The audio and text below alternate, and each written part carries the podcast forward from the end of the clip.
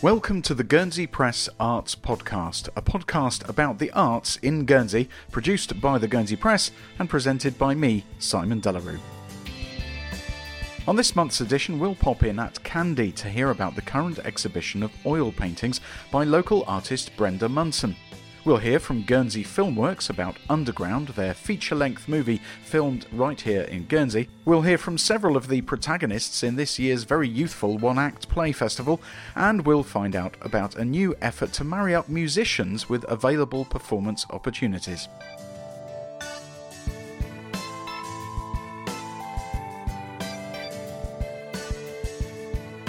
Now, I know what you're thinking. Where's Russ Fossey in this month's Pod Del? Well, I did have another very interesting chat with the head of arts development at Guernsey Arts regarding one of the nine pillars of their plan for the arts, but we're going to keep you waiting a little longer for that. I actually spoke to him at the recent Arts Sunday event in town along with the Princess Royal Centre's Oliver Bailey Davis and a few of the stallholders. And you can hear all of that on a separate podcast, which we'll publish right here in the next week or so. For now, though, let's turn our attention to the movies and the new film from Guernsey Filmworks entitled Underground. Guernsey Press features reporter Shaun Shackleton caught up with writer directors Lars Janssen and Charlotte Dawn Potter and began by asking about the premise of their new creation, which was filmed right here in Guernsey. So it's a hen night that goes so terribly wrong, like so terribly wrong. And they end up in the underground hospital um, and they're all a little bit drunk. And then the ghosts all come out and the history comes back to life and they're stuck there, basically. Right, okay. So, um, how did you come up with the idea?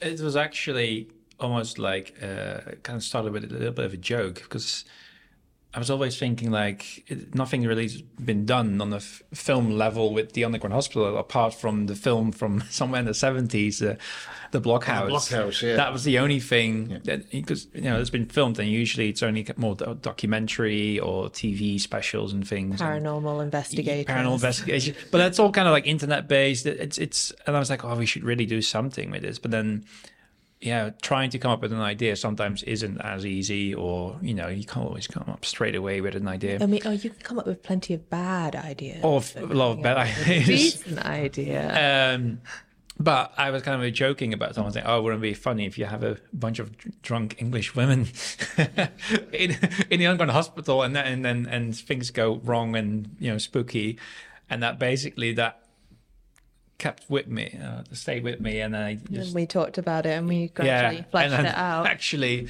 and it's not like they can't find the exit because they're idiots, but it's just more like almost like it turns into like a labyrinth, a maze. Yeah, they're going back on themselves. And yeah, the lights are off, and they they end up in almost like a time warp and get sucked back in time at moments. Right. Not without giving too much away. Okay, okay. so, um, what is the writing process? How, how, do, how do you start beginning? Do, do you both write together or do, do, you yeah. write separately and then come together or? Well, we have a very specific writing process. We kind of flesh out the ideas and brainstorm the ideas between us. Um, we come up with like a story outline. Then Lars generally does the first run through and first draft of the script, and then we just pass it between us. Right time and time again. So Lars will pass me the script. I will go through it and make my adjustments, my edits, cross things out very brutally, um, put whole new sections in, and then I pass it back to Lars, and Lars then we repeat until we're both happy with it. Um, and that's what's worked for us time and time again. And, and, and do you storyboard everything as well? Is it uh, is it all kind of worked out on paper beforehand? It depends on the project. It depends on the project. Like when we did the short film Lorelei, um, there were very specific visuals and shots we wanted yeah. to create, and we've got future projects that are very visually right. um, precise. Whereas Underground is a found footage movie, so Blair Witch Project, yeah, Cloverfield, right. Paranormal yes. Activity. Okay. It's a very different style mm. and it pulls you in with the characters and it's very immersive in, in how it works, but it's not going to have like, um, I mean, the shots are still nice, they're mm-hmm. beautiful, but they're not like beautiful scenic, Right, yeah. specifically crafted shots. Yeah. It's it's a different type of medium That's the premise of, of kind of found footage. It's got to look It has to realistic, look hasn't it? Yeah. accidental and, Yeah. and real. Yeah, So and- you can't you can't set things up as perfectly because then it's like this is this is so fake. Well, it's Yeah. actually funny because you know you would think if you you know try to capture a beautiful image or something like that, you still do the same with found footage. It's not like you just do whatever. Yeah. Like when you have a group of people involved, because we've got you know a few actresses, It's a lot of characters. It's more choreography uh, than actually anything else. Right, and that yeah. takes like a few run throughs. It's almost like a like a play. Yeah. But you're registering at the same time. We had one specific scene where there were the core group of actors and like a mystery spook, which you guys will find out about later, and some other actors coming in. Everything was timed so specific to where the camera went, to where these people went, to where they were, and it was it's so precise that if one person goes wrong, you have to do it all again. All right. Yeah. Okay. Was, I was, that was going to be another one of my questions. Do you actually rehearse in situ, or is it out of the actual scenery? We do a walkthrough. Right. or we did a walkthrough. Um, then we just roll and see if we can get it. And then we just keep going at it. 'Cause Right. Who knows? The first time you do it after a walkthrough, it might be perfect. So we Yeah. always try with the camera. It's also to kind of uh, keep a certain spontaneity uh, because I like the improvisational improvisational part. Improvisational. Yeah. Yes. Uh, part. Um, thank you. uh, part uh, which I like. Um, but if you do things too often, or people, you know, especially actors, start to think too much about it, or Right. the, uh, then it becomes too rehearsed, or Such a huge part of found footage yeah, for a lot of mediums is improvisation because it needs to be Right. like, Yeah. snappy Yes. and real. So, so yeah, the, the whole script basically isn't as traditional as it usually is. Right. So it's more called a scriptment. Um, so it's more like an outline of each scene and what the goal is of each scene uh, and what you know subjects are that need to be discussing, and then we basically put the actors in that environment and say, okay, this is what we need to do and go. and then and then, sometimes that's scary for certain actors um but They all handled it really well. yeah Really, yes. yeah, Because it's not, it's not the first time that you've actually filmed in this location. no no no we we come there too often actually Honestly, far too often. I'm But sick then of it. sh- surely, I mean, it's, it's, it's a filmmaker's dream of a place, isn't it? But to have it's this on your doorway. scary. I know, Yeah. Well, yeah, it is. yeah Isn't it? It is. well There yeah are, like just to say there are like sounds in the film that we recorded that we can't explain that we we're like okay this is a spooky sound put it in put it into the soundscape so Yeah. you will hear things in the film be like is that real or did they actually record uh, that And because weren't, we did sound effects then. No, No, were- there No, are some real. genuine like Yeah. there's there's like a shrieking noise and there's like whooshing and dripping and like footsteps that we captured and we're just like okay There's- yeah especially thank you when ghosts we'll put this in especially when you go in with very high sensitive microphones and things and you put, Yeah, put we them had all the out key. We you locked it sometimes- up. you sometimes pick up on on things Yeah. and sometimes we didn't even notice until i was in the edit and I was like, "What's that odd sound?" And you think, "Oh, I left something." You know, you got multiple tracks sometimes, multiple sa- sound layers, and you're like, "Oh, something's wrong. Something's moved." You know, that happens, and and then I was like, "Oh, what's that odd noise? Can't find it." And then it's um, genuinely like a Really? weird, Yes. Wow. very odd, human-like noise. Yeah. like a ooh, like a like a weird. that is one of them Yeah. that's in Yeah, there and it's not like a ooh, it's not like that, but it's more like a very heavy. And I'm like, there's just us in there. and the door was locked and we were all in the same spot there's no explanation for that but I think we, especially when we um, shot scenes for the short film Lorelei, there, um, yeah, we we shot that there. We did kind of like a short film for a for a contest uh, a while back. Uh, which is also called Underground, which is basically say, yeah, which is a similar it's, premise, It's it's, it's uh, it was made for a contest for in the UK, and it was like a three minute short, uh, and that kind of also started the idea of we should really do something bigger uh, in the Underground Hospital. So now we got feature length film. Yes, yeah. Uh, so some elements of that short film are in the feature, right. um, but it's a different approach because in the short film it's it's basically Like a a, a Zoom call, people tour having a tour. Like you could actually zoom tour down there. There's no. And you can't no, because there's, there's, no no, reception. there's no reception or anything. But we do play with that because it's it's it's you know Yeah, because the girls are down there. They got no reception. it's it's, course, it's yes. glitching and everything. But you know we kind of uh, use uh, movie magic to pretend Wow. that there's some kind of connection. shush, shush. yeah, don't give too much away.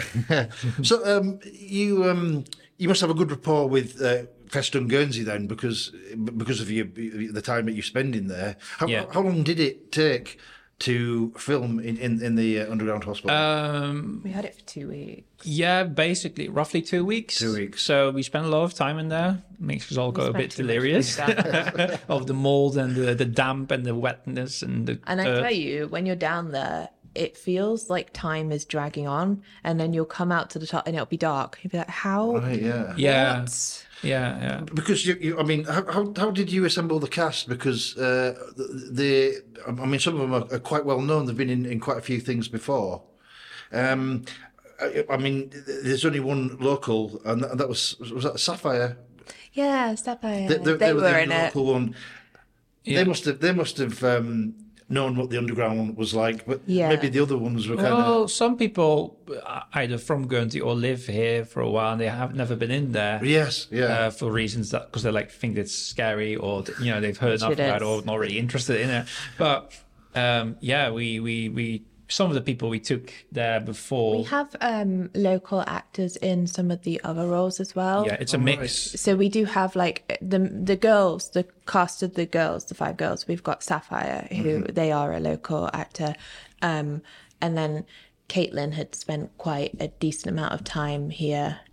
Um, but Micah is a Dutch actress, and Nadia is from the UK. right. yeah. But Yeah. then the other local actors are more in Yeah. little little other roles. You'll Right. see them. Yes. Yeah. Right. Okay. You might also see Simon. So yes, yeah, apparently yes. Uh, uh, uh, uh, Guernsey Press's very own Simon De La Rue Yeah, uh, yeah. is probably st- is starring in it as well. He, he was wondering whether he'd be kept in or Oh whether yes, it was on he, the. he uh, survived the cut. is it? Oh, Yeah. brilliant. He- Not he- everyone he'd survives the cut, but he did. Unfortunately, uh, when you film like almost for uh, footage, it was, we had like 12 hours of footage, something like that, which is a lot. Um, and then Our first cut was like three hours long. Yeah, because we basically a lot of the basically a lot of the scenes were like full, you know, the full duration of the scenes. Uh, we edited those, and then we was like, okay, then you start cutting away where there's too much basically fat on the bones, and you kind of start trimming it all down, uh, which is a normal process. But It's all about the pacing. yeah, Yeah, I was going to say because is this your first full length? yeah, Feature. First feature, yeah. yeah. Is it easier to make a short or is it easier to make I a mean, longer film? I think by default it's easier to make a short because it just takes less time and less resources, less money. Because the feature is so much more footage and material. And Yeah, But as you say, it's got there's got to be a pace to it, especially in, a- in a in a horror or a thriller film. Mm-hmm. the- the- that that pace has to. you can't keep it up all the time because then just people uh, either becomes boring or it becomes overwhelming or it just loses yeah you have to find a balance between um you know everything. You can't constantly be scary scary scary and Yes, you kind yeah. of have to have a bit of a break and the, that's also something we we can because because you can write all the ideas and then sometimes you you you basically you make a film several times. The idea the writing in writing in the editing so there's Right, there's, there's Reimagine it. you reimagine the film, and then eventually you have your finished project and Yeah. everyone else who views the film will have their own interpretation of it whether they like it dislike Yeah. it or their own viewpoints of it and that's another really interesting part of it Yeah. Uh, what, people's comments. yeah Yes. no i mean Yeah. I, i'm just curious like i don't care if people dislike it or like it i just want to know what people think i think Yeah. it's really fun have a conversation about it Yeah, it has been fun because we had a we have done a few test screens, so to speak. Um, so we've had people hiding behind cushions Oh, really? Well, that's, that's, that, that is good. Yeah. That's good news. That's a good. Uh, yeah, reaction. it, it was it was interesting to see like because the first part of the film we kind of get to get to know the girls better, and it all seems quite um, easy breezy. easy breezy, and it, there's a bit more. You think, oh, this is more comedy, or this is a good old time. banter, and then as soon as things go wrong, they go wrong, and then gradually things become more uncertain and unusual mm-hmm. and all that. So we kind of drag everyone into the darkness. We lure you into like a false sense of security. Right. Then, then we Yeah. get you. Yeah, Brilliant. Yeah. So, so how did you both get into well horror? Should, should, should, should we should we call it horror or should we call it Yeah. thriller or we, what, what Well, kind of- the, the problem is, at least I noticed that often when you say horror to someone who's not really necessarily acquainted with film or Mm-hmm. they kind of oft, not often watch anything, they often think if you say horror, they immediately think of like slashers and Yes, and uh, buckets of gore and blood and Which we guts. don't do. no no Because that's, that's often what people think, like, ooh, uh, they immediately think of the more extremes, but it, there are so many subgenres within the genre. Um, and we personally like more the paranormal or supernatural and suggestive Mysterious. right yes and yeah. and uh, uh, atmospheric things. So there's we can easily say um, in this film it's not like you know you're gonna be scared of gore and and brutalizations and Every single time we write uh, horror, we write the story to stand alone without the horror aspect. So if you take yeah. the horror out of it, it still needs to have a story. And that's kind of how we approach our projects. Also with the characters, they need to be fleshed out and whole and interesting and unique. They're not just there to like scare you. yeah. So you you made a call out um, before you started making this film because you wanted to ask people if they had any footage of their own because there was that time, wasn't there? Yes. Where the the, the um, was it was it a holiday maker who actually Yeah. had, had had some footage Yeah. that she'd taken down there. Yeah. Did anyone come back to you? Um, we didn't have too much response, No. fortunately, and the response we got, we weren't too convinced of the material. Right, okay. And it's it's not because of the quality, but it was more like you know another uh, um, orb or like a, Little smoke. like a smoky thing. It, it was Right, it was all kind of very similar. Yeah. And we were hoping to get something. We have we had one photo in particular that was like a silhouette standing. Uh, That one uh, good. and that was a, a really good one, and also the story behind it.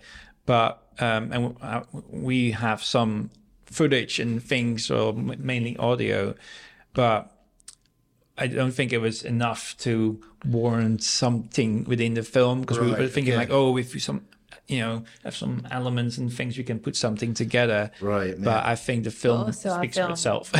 ended up standing alone in itself. It- It's like as you work on it, and Yeah. imagine it.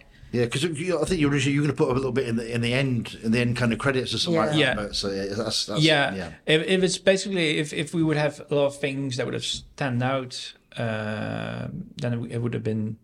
It was Yeah. basically based on what can we get and see But if we can there's still anything. share them later, like You've on our Instagram and stuff if you get it. But we've got a whole You movie now. That's Yeah. right. You don't need anyone else's. Uh, yeah. Yeah. Um, are you working on any new projects? I know this is one. This is just finished, and oh, it's over now. You know, this is like a, year, a year's work. Is it two years' work? Um, yeah, something like that. Sometimes things are a bit slower. Uh, also because we made this film just after you know the things calmed down when it came to uh, COVID and lockdowns, and and Yeah. still testing, you know, every day uh, when we were filming that. So, but yeah, it takes a while. We've Uh, got a few things on the horizon. I don't know how much we want to say, but we are working on um, more features in Guernsey. We've got really exciting collaboration with American uh, filmmaker, and we're helping them produce a project here. We are working with a company in the UK as well, production company, to make more films in Guernsey and also make Guernsey more accessible for other filmmakers to come Right, to. yeah.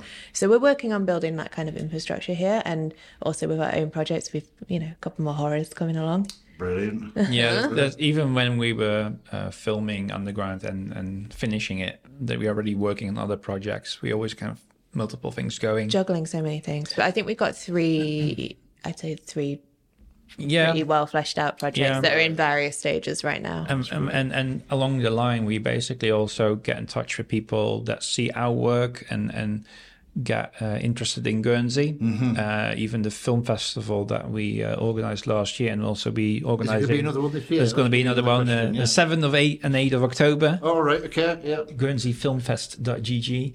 Um, Coming that's where you can to the find Mallard. Up at the Mallard. Yeah. the first hints of what we will be showing. The theme is folklore. Um, so yeah, we we noticed that more people are starting to kind of discover Guernsey through Yeah. through things that we're doing, which is kind of the whole idea as well. Um, we just want to make so many films here. We've got yeah, so and, many and we've got people being like, "Oh, that's interesting. Let's let's can we do something in Guernsey?" So we're talking to people right now to to facilitate uh, projects and things. Uh, So that's people off island coming into Guernsey. yeah, yeah. That's that's Yeah. uh, because there's quite a lot going on at the moment, film wise. Uh, with with local uh, film. Yeah. companies and all that, it, it's. It, I mean, you you all seem to be kind of happily working together. Oh, yeah, no. kind of separately, obviously. But I mean, I mean, so it's all, all love and respect. Like I greatly, um, I, I think they're great. The other filmmakers here, very, very like solid, lovely people. Wish them all the best. Yeah. We'll never stand in their way. We'll help them when possible. we just we've all got different things that we're doing, I guess, and we're yeah, just We're cracking all on, got- aren't we're we? all Roam, roam things, and sometimes things cross because of we- working with people. Just like we was we were sharing Sapphire during the shoot because Sapphire was on the other shore, um, Dare to Dream with Alex. They were right. they Yeah. were going and they were in Macbeth. So they were, yes. they were just spread very thin. Yeah. Um so we had to like talk to Alex and we'd be like, Hey, can we have Sapphire on Saturday? And he's like, We need Sapphire in the afternoon on Saturday. So we had to like trade Sapphire between us. yeah, for It was sch- quite for- ridiculous. For, this, for the schedule as well, I was more like, okay, we can't. It was because of availability and and all kinds of other reasons. And then it was literally we were like, okay, what time are you finished? Because then we can pick them up. And um, yeah, so that was um, a bit of a stretch, but it worked. Yeah. So the, the premiere is on Saturday, the seventeenth of June. Yes, Yeah. it Is is. it, is it, is it a private showing? It's uh, invitation. Uh, Invitation only. only. We have. We will be doing later showings. For, Oh, you will be doing. Oh, I, I was going to say. We've well, got some little fun tricks up our sleeve, Yeah. including some screenings actually in the underground hospital Wow. to raise money for Festung to help them continue to maintain all of the fortifications on the island and keep that history alive. So you can come. You, I mean, if you come into that, you want bundling up very, very warm. yeah. Um, but if you're a fan of horror and you can hack it, sure. I don't know that I will be there. Really? To be quite and, honest. and you've made the film yourself, and, and you're in it. I'll say hi. And then I'll come back for the end. It's so scary down there. I've spent so much of my life down there. yeah.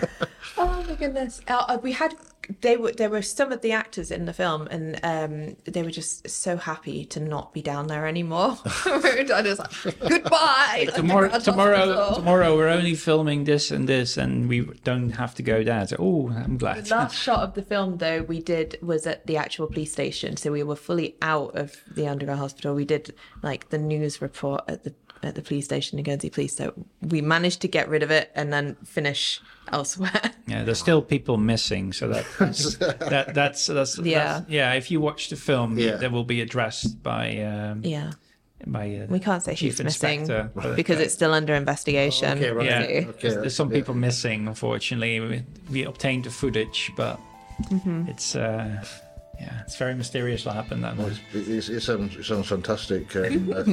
Thank, thank you very much for the invitation. Uh, I'll, I'll, I'll be there. And uh, Lars, Charlotte, thank you very much for coming Yes, in and chatting to us. Yeah. Thank you. Thank you. Lars Janssen and Charlotte Dawn Potter from Guernsey Filmworks there speaking to Shaun Shackleton. Glad to hear I made the cut, although I should point out mine is a very minor part indeed. And I can vouch for the spookiness of the German Underground Hospital. I've performed in two MTG productions in there, and in the first, Frankenstein, what, three years ago now, uh, I recall making my way from backstage through a connecting tunnel and into the space behind the audience, and I stepped aside, I remember, to let someone past who was clearly in even more of a hurry than I was, uh, going by their rapid footsteps, and as I stood to one side, I realised there was nobody there. Uh, let's just say sound behaves oddly in there. Uh, to a considerably drier and cleaner venue now, and the latest exhibition at the Guernsey Museum at Candie. Local artist Brenda Munson was a prolific producer of oil paintings depicting local scenes in which she studied the nooks and crannies of Guernsey's built environment. Guernsey Museums and Galleries Registrar Lisa Burton told me how the exhibition had come about. Um, so the family of George Webber, who's the collector whose paintings are actually in the exhibition, he approached um, Russ Fossey from Guernsey Arts and asked if uh, the family asked if he would be interested in putting on an exhibition. Um, and um, Russ actually passed him on to the museum, and uh, we went to the house um, where he had some of them on display, and we were really lucky to see them um, there and thought actually I went with a couple of colleagues from the museum and we thought it had the makings of a great exhibition that um, uh, would have a lot of interest for a local audience. Um, and they very generously also loaned us a news cuttings album that George had put together about Brenda, um, which kind of so she was telling her story in her own words um, through interviews with the Guernsey Press and other arts organisations, um, which was a lovely aspect of it. So we, we, had the paintings. We also had information about Brenda, who um, had she was a true Guernsey artist. Um, she was born in Guernsey in 1931. Um, she grew up. Her father owned um, or, or, ran the Huggett farm in the Castel and then she was evacuated to Halifax during the war with her mum and her sister. Um, and she came back, she said, to the island with fresh eyes um, for the local landscape. And she said that she wanted to express herself um, in some way. And at first, she wanted to be a poet, but then she said she couldn't find the right words. So she became an artist instead. And she wanted to paint what Guernsey meant to her. Um, so we've yeah we created this exhibition um, which kind of showcases Brenda's unique love for the island, I think, uh, her unique vision of the island and how she wanted people to see it. Well, we've got uh, Jo Dowding with us also. Um, yeah, tell us about the, um, the, the response that you've had here to this exhibition, but also um, the, the the kind of work that uh, Brenda Munson has produced and, and what people find in it. Well, the feedback so far has been overwhelmingly positive. Um, one of the joys of working in a museum is hanging around when pe- people don't know that you work there and eavesdropping um, and hearing people say, Oh, no, where's that? Oh, I recognise that. Um, oh, and having conversations about where these different locations in the paintings might be. Um, and our comments book is just full of pe- people saying that they didn't know her work or they, they knew her work, so they're sort of indulging their interest. So it's been really positive. Um, and um, her work is, well, it's so distinctive. Lisa came up with the term Munsonian, which I think is really good. Like when you see a scene now of a Guernsey alleyway or a pathway or a corner of a building, um, you you think of her. Um, she didn't paint any people in her paintings, um, and they're sort of reminiscent of lockdown, really, because behind us here we've got a scene of the seafront with the town church and the Albion pub, the Levers and Woolworths, and just no sign of life at all, just the buildings, and it's um, it offers a unique sort of um, view of our island, really. And the quotes really add to it, like what Brenda said herself about her work. They're just a gift for the curatorial team. Yeah, because often you, will you'll have some description next to a painting at an exhibition, and it'll be somebody's interpretation of a work. But here, you've actually got the artist expressing something about it themselves. And what what is the theme that crops up in her comments about her work? Well, she called Guernsey her granite island, which is where the name of the exhibition came from. Um, and she, I'm, I'm, looking at one now, which is one of my favourites actually. And she says, I prefer to paint things that people may overlook. I want to say, hey, look, you missed this. And I'd say that's definitely true. Like she's interested in corners, in little nooks um, of particularly St. Peter Port, but also like things like moss growing out the wall um, and little angles, and shadows, so things that you might easily walk past. And in terms of uh, Brenda Munson's own sort of um, reputation as an artist, I mean, was was that secured early on? Was she particularly well known in her lifetime, or has her, her um, has respect for her work sort of come about since? Um, so she ran some studios herself. Um, she first ran a studio back in 1967, um, early on in her career in St James Gallery. It was called. I think it only ran for a few months, but um, she always had an ambition to be a successful artist. Um, she's quite interesting, great local story. She ran a grocery store in St Martin's with a friend because she said that she wanted to earn enough money so that she could become a full time artist.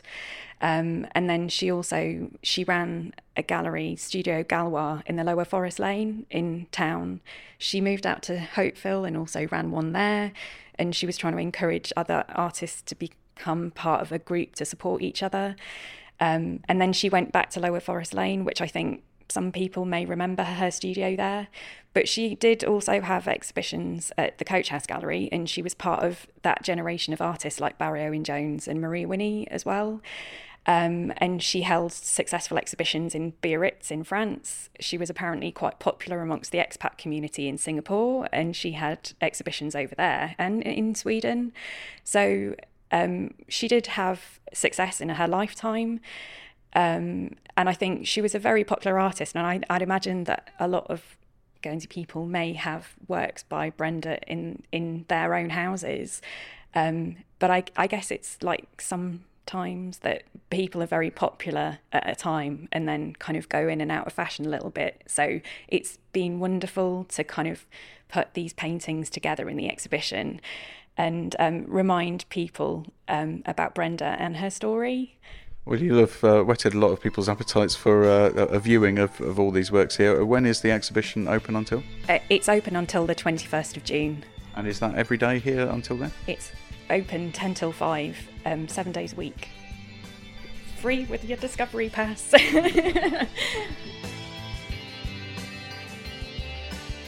Yes, there are a few bargains available in Guernsey that are quite as snap upable as the Discovery Pass. Lisa Burton there, and you also heard from Access and Learning Manager Jo Dowding. The exhibition runs, as you heard, until Wednesday, the 21st of June at the Rona Cole Gallery at Candie. You may have read in our pages recently that the new director of the One Act Play Festival was on a mission this year to attract more youth into the annual GADOC event, and Jenny Fuller certainly succeeded in doing that.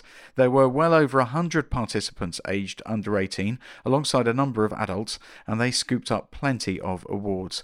I went along to the Tuesday night of the four night event and was able to speak to cast members and directors of the Avril Earl Dance and Theatre Arts Centre's The Untold Story of Rose Red, and first, GADOC's own The Genuine Genie, directed by Sophie Larbalestier. Um, so tell me how you feel it's gone tonight. Um, well, I was backstage, I didn't watch, um, but from what I saw from the wings, I think it went really well. And uh, tell me about what it's like for you on an occasion like this to be able to get instant feedback, not just from an audience, but from a professional adjudicator. Um, it's really valuable actually. Um, as a first time director doing something like that, having that feedback is it's brilliant for me, um, and it just gives me ideas for things to work on next time and things to pick up on. So yeah, it was it was really good. So, um, what do you have uh, in line next? Is this sort of an annual venture for you, or you've got lots lined up for the next few months? Uh, yeah, so I've got quite a few things lined up now. Now that I've done this one, I think I've got a bit of a bug for it. Um, so I've already got my idea for next year, and I've put up my Panto proposal in for 2025 as well, and I have some bigger ideas for in the future. But so your Panto proposal for 2025? Indeed, I'm a very organised person. that, that terrifies me. um, my name's Ellie Luxon, and I played the old woman uh, and and played it very well. What was it like uh, being an old lady coming onto the stage there? It was really fun, especially to get into that character and put on the vo- voice and make it my own. It was really fun to do. So, how long have rehearsals been going on for you for this? Um, like seven weeks, eight weeks, seven eight weeks. well, it's, it's gone by in a blur, I imagine. And uh, so, I mean, all, all, of a sudden, it's um, it's over in one night. Um, what are you looking forward to next for th- for theatre and drama? Uh, well, I actually am in another one act play tomorrow, so I'm looking forward to that. But otherwise, I'm looking forward to the Christmas panto this year. Um, lots of crossover, lots of people being in, involved in different roles. Uh, Katie, I understand uh, you you've been acting in two plays and uh, Yes. choreographing another. So I was in Genuine Genie tonight. I was in Panto Pandemonium yesterday, and I choreographed for Radio Ghost, which was also yesterday. And you're going to school in the meantime as well. Yes. How are you feeling physically right now? Um, a bit drained, but keep going. Um, uh, your your energy was uh, commented on on uh, stage tonight. How, how do you? This is a, a, a, a deep question, I suppose. But how do you feel coming onto a stage, knowing that your the entire play begins with you, like it did tonight? Um, it was a little bit apprehensive. I did feel quite nervous. But once, literally, the moment you step on stage, it all went away. Like, I just felt at home almost, like I could perform, and I felt really good about it. It was fun. Mia Ballister and I played the genuine genie. And uh, one of the things that the adjudicator commented on uh, this evening was the um, the, the uh, performance that you had with Katie and the way you interacted with each other. Um, it looked as though you're having a lot of fun up there. Is there time to have fun in amongst all the sort of remembering lines, what have you? Yes, definitely. Because even though we're on stage, like working our hardest, acting the best for everyone, trying to remember our lines, we both have fun. We've been friends for ages. We always do a bunch of duet stuff together. So it's been really fun doing it with someone that I love working with. You're still going to be doing this for years to come, aren't you? Yes. Hi, I am Avril Earl, and I was the director of The Untold Story of Rose Red. Um, so tell me about how you feel it went this evening. I think they gave it a really good go tonight. I mean, they were a relatively young cast. Um, I think we've only got two people in the cast that are over 15, um, one by number of days, I think, and the other is an 18. Um, but yes, they're a relatively young cast, and they're still quite inexperienced about being on the stage. So this was a really big learning curve. And it wasn't. You know, everybody had lots of uh, everybody had a part to play. They were and they weren't small parts either. So everybody had a speaking role. So we're really trying to develop some of those less confident and slightly more inexperienced actors to being able to get on the stage. And that's what they've done tonight. And they've made me very very proud. And, and quite a large cast as well that was commented on by the adjudicator. Um, a challenge on the stage, but a challenge in rehearsals, I would imagine as well. Um, well, yes and no. I mean, there was about 25 of us in the cast, um, and they were made up of two theatre school classes from the Avril Centre. Um, and they, they're really good friends. They're a really good bunch of kids and they love working together. So they're kind of pinging off each other and the energy is there. And we've had a lot of fun in rehearsals because it's a very funny script. Not that half of the kids understood half of the jokes because they didn't even know who the village people were. So, you know, when you've got to start there and explain who the village people are. Um, but we have had a lot of fun and I think everybody has got something out of it. Oh, I'm Coco Datefrey and I played Rose Red. Um, so, uh, tell me, w- one of the uh, comments that was made by the adjudicator there was about the physicality of the performances, and uh, yours stood out. Do you think that might be a legacy of the fact that you were involved in a in a group that also does a lot of dance? Uh, yeah. Sorry, that was a closed question. But tell me, tell me about how uh, what work you've done on your physicality for this performance. Um, well, I remember starting like just like saying the line to the person I was talking to, and then each each time I did it, getting notes and like being and like improving and making it bigger as I went along. And uh, how long has the rehearsal process been for you? How many weeks have you been on this? End of February, so that will be yeah, a couple of months. A couple of months, yeah. Mental My maths. No. And uh, and what what are you working on next? Have you got something lined up? Not yet. Next year's production. Oh, so you'll be back to. Do you? Have you how many years have you been doing this? Now? Well, we, this is the first time I've directed for the One Act Play Festival. We've done, we've done lots of things in the past, but um, this is the first time that we've actually, I've personally directed. A couple of years ago, I think we did um, we did a couple that Darren Alderton uh, directed for us, uh, Rainbow Fish and uh, Our Day Out. So we, that was like the first ever entry that the dance school did. Um, so we just try to do lots of different things. Our next show will be the Nutcracker at Christmas, which we'll put on, which is a ballet. Um, but for these actors, uh, quite a lot of them are doing LAMDA exams in a few weeks' time. So um, the the adjudicator was talking about how you know they can develop their personal skills, kind of like a you know individual skills, and and how big the cast was today. Well, yeah, that's because this project was particularly to improve their group work, and there is plenty of opportunity for them to do things one to one when they do their LAMDA exams, where they get a private lesson and they go into an exam on their own and perform by themselves. So it's it's just uh, you know giving them lots of opportunities to explore different kinds of work and and you know different ways of performing. Hi, I'm Cicely Mountford, and I played Snow White. Uh, obviously, uh, quite a central role uh, right from the outset. Uh, how did you enjoy the way it went this evening? Uh, I think it went really good because we all just had fun and just gave it our best shot, no matter how it seemed to anyone else. We all just had fun and gave it our best go. And um, obviously, you know, you've been working at this for two months now, and you get one shot at it. I mean, is that given additional pressure compared to an ordinary theatre run? Um, not really, because of how many times we just go through it and we all just learn who our characters are, and it's less like we've got one shot, and also we are performing it at dancing at our dance school a bit later, so we've got a few more like almost goes at it, but we've all just really learnt who our characters are, and it just felt like it was less that we had one shot and we just had fun. And are you one of the students who's working towards uh, these forthcoming exams that, uh, that Avril was talking about? Uh, no, but I did do one previously this year, last year. and, and how long have you been involved with the school? Uh, since I was one, two, or something like that. Wow. So, so, so, this has really been a part of your life throughout. Yeah. Yeah, and it always will be. Yeah.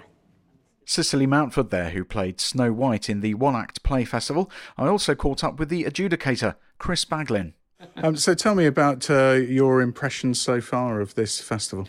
Well, it's lovely uh, so far. It's great to see so many kids getting them on stage because, you know, um, people say that the children's productions, well, the children are our future, but the thing that I see time and again in these festivals is that they're not the future, they're the now. They are ready and they are giving their all much more in many ways than, than the uh, adult companies that we see. They're more willing um, to be directed, to experiment, and to you know, you know just be open to ideas and be creative. And I think it's something that's been lacking in their um, uh, education. So because of the COVID, not because of the teachers or anything, but they've really lost out over the past two years. And getting them back in and giving them that situation uh, where they can uh, be creative and are allowed to get things wrong in the rehearsal process and develop and find out what works. And then we see the fruits of that in a festival like this one already. We've had four plays; they've all been youngsters so far, and they've all given given everything on that stage. You know, they are just magical to watch. I, have been speaking to some of the actors, and they've been uh, telling me in some cases they've been doing this for, for years and years, even though they look uh, really quite young. Um, and it seems almost as if there's just no inkling of uh, why they shouldn't be able to take on any particular role in a production. Is it really uh, that is that kind of positivity that you're talking about there? Well, absolutely. I mean, we see uh, fine examples of like open casting these days and colorblind casting, and they, they should be age blind casting to a certain degree uh, for certain things because as I say, one of the best productions I ever saw was a youth production of Medea. And it was very early on when I was adjudicating, and I, I received the script, and I thought, how the heck are these youngsters? Um, you know, not one of them over 11 um, well, sorry, not one of them over 14 was going to, uh, how they're going to do a production of Medea. If you know it's the story of Medea, you know, it, it's infanticide, it, it's betrayal, it's, you know, really tension. Not, but the way they approached it and the maturity that they brought to that production and how they dealt with everything was magical and it blew me away. Uh, and it was really an eye opener. I was lucky that it happened to me so early in my adjudicating career because it meant that I've never dismissed uh, youngsters any uh, since then. You know, they they can do anything they set their minds to. And and what is more important as an adjudicator, the positive reinforcement of picking out the things that they've doing they've done well, or the identifying of uh, ways in which they can improve and become better. Uh, both both are equally important. I feel um, you have to give them credit for everything that they've done correctly, absolutely. But then you also have to help them achieve the next stage in their development. You know, to to help them move on their performance and their uh, abilities to the next level. Um, it's not fair on them if I tell them everything's perfect when you know we all know that, that this needs doing, that needs attention. But I also try to focus it down to one or two things. You can't, you, you know, you don't want to be hitting them with this, this, this, this, this, and this. They're youngsters. They they have time to develop. So get this bit right, get that bit right. You've already got this, this, this, and this right. Now just work on this bit and then adding on extra bit every time I see kids in these festivals. I go back year after year to some of them, um, and I'm always able to go, okay, you've done that. Last time I was here, I said this. You've done that. You've developed that. You've worked on it, and you are absolutely. Well, now this is the next part. This is the next step. One Act Play Festival adjudicator Chris Baglin there. Let's end for now with news of a new bookings business which has been set up by a couple of local musicians. The company is called Guernsey Entertainment. It's been set up by Kiya Ashton and Mike Meinke, and I went to speak to them about it at the Sunken Gardens. Both, both of us are musicians, so um, we kind of get asked a lot to do gigs, and when we can't, the question is always, who can I get to play? Um, and there's never been a, as far as I'm aware, there's never been a booking agency in Guernsey. So it just seemed like there's a gap in the market there, and why not try and uh, uh, help people out who are trying to organise their weddings or parties and stuff like that. So um, so they have a bit more of a, uh, an idea of what goes on in Guernsey music scene. So presumably you already have quite an extensive contacts list as a result of having to source other musicians for these people who've been wanting to book you. Between the both of us, I think we, we know pretty much all the musicians in Guernsey. so yeah, it's fairly easy for us to, to recommend people. I think. And is this any particular um, type of music, or uh, which genres are you covering here? All of them. So somebody might want rock for their wedding or something, or somebody might want uh, I know a party function band for their corporate event. We'll we'll, uh, we'll try and cover it all. Yeah. And so, uh, what did you make of this idea when Mike first pitched it to you? Then, Kiya. Well, at first, I at first I thought I'm not going to have the time for this, but um, I think it's really valuable. I think it's going to streamline the process of booking musicians for the island quite considerably, um, and it's going to allow local musicians to feel more secure in their bookings and to access um, more events where you know the their reach just wouldn't have found those people is one of the considerations then um, when you, you said there we won't have time for it that that you know you might end up doing you know a lot of administration for this uh, might eat into your time performing. Is uh, that is a potential uh, hazard I suppose of uh, uh, this kind of venture? Potential but I think it will balance out. I think I'm really committed to making this work. We both are. Um, and then I'm I'm a full-time musician and vocal teacher as is. So it's all kind of it's all going to come into together I think. And so, what's the nitty gritty of this when it comes to, let's say, I'm, a singer, say, and I want to come to you uh, uh, as an artist, um, hoping for some bookings. What's the arrangement going to be in terms of sort of business proposition? So, well, at the moment, we've got a, a list of artists in Guernsey, also some UK and French acts. Um, but so, one of the one of the problems that we we going to have at some point is the fact that there, we've already got quite a few uh, solo performers, for example, some of which do similar things. So we can't. I think that's the only drawback, really, is that we can't obviously advertise every single solo performer in, in Guernsey. So, um, but we are creating a list um, of people that would like to be um, on the roster. Um, and I'm sure it will come up where somebody can't do something, and then we uh, we put it forward for somebody else. Have you uh, been able to access any sort of um, business advice on this? Is this your first venture into uh, a, a, business of this kind, or are you uh, experienced in these sorts of things? Uh, well, I'm self-employed anyway, so I've, I've, kind of, but in a completely different sphere. Um, so I kind of had an idea of how to to set things up, um, and with Kai's help as well, we've just kind of both. Uh, well, we've launched it. I'm, I'm we're still kind of um, uh, understanding how e- exactly how precisely it will work. Um, but I think you know, as the more bookings we get, the more streamlined we'll be about it. So. And Kiya, what sort of response have you had so far?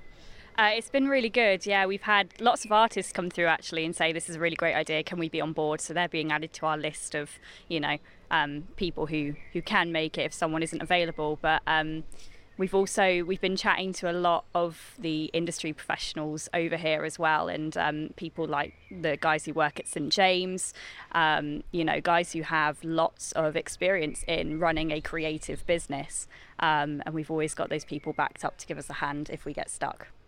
And, and how far might you go with this? I mean, would do you think you might, for example, uh, be able to help out some of the festivals in terms of getting their uh, acts lined up and that sort of thing, or are you looking mainly to sort of focus in on the smaller venues?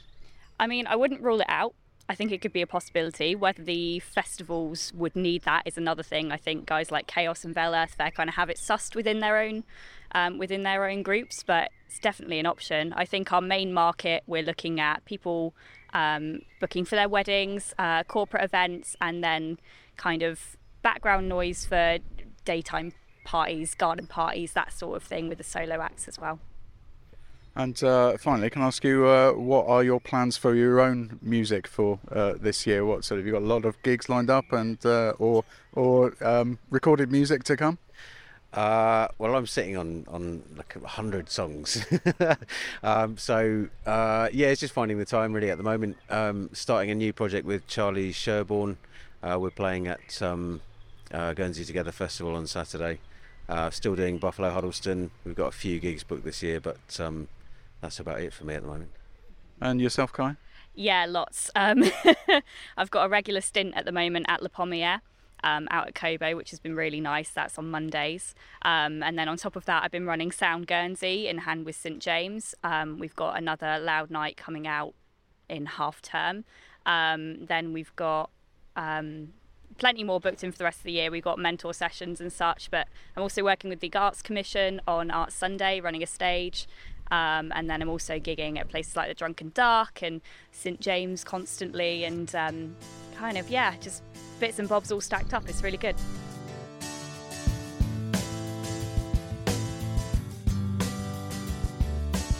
Kiya Ashton there, and you also heard from Mike Meinke. That's all for this show, but do look out for our bonus pod from the recent Arts Sunday coming soon, and do pick up a paper for more in depth reporting on the art scene here in the Bailiwick. In the meantime, if you do have any project that you want to shout about or you'd like to see get further attention, do please email me at sdelarue at guernseypress.com. And I can tell you that every email we've received to that address about the Arts Pod has ended up featuring on one of our podcasts. So do take us up on that offer. But uh, that's all from me for now. Bye bye.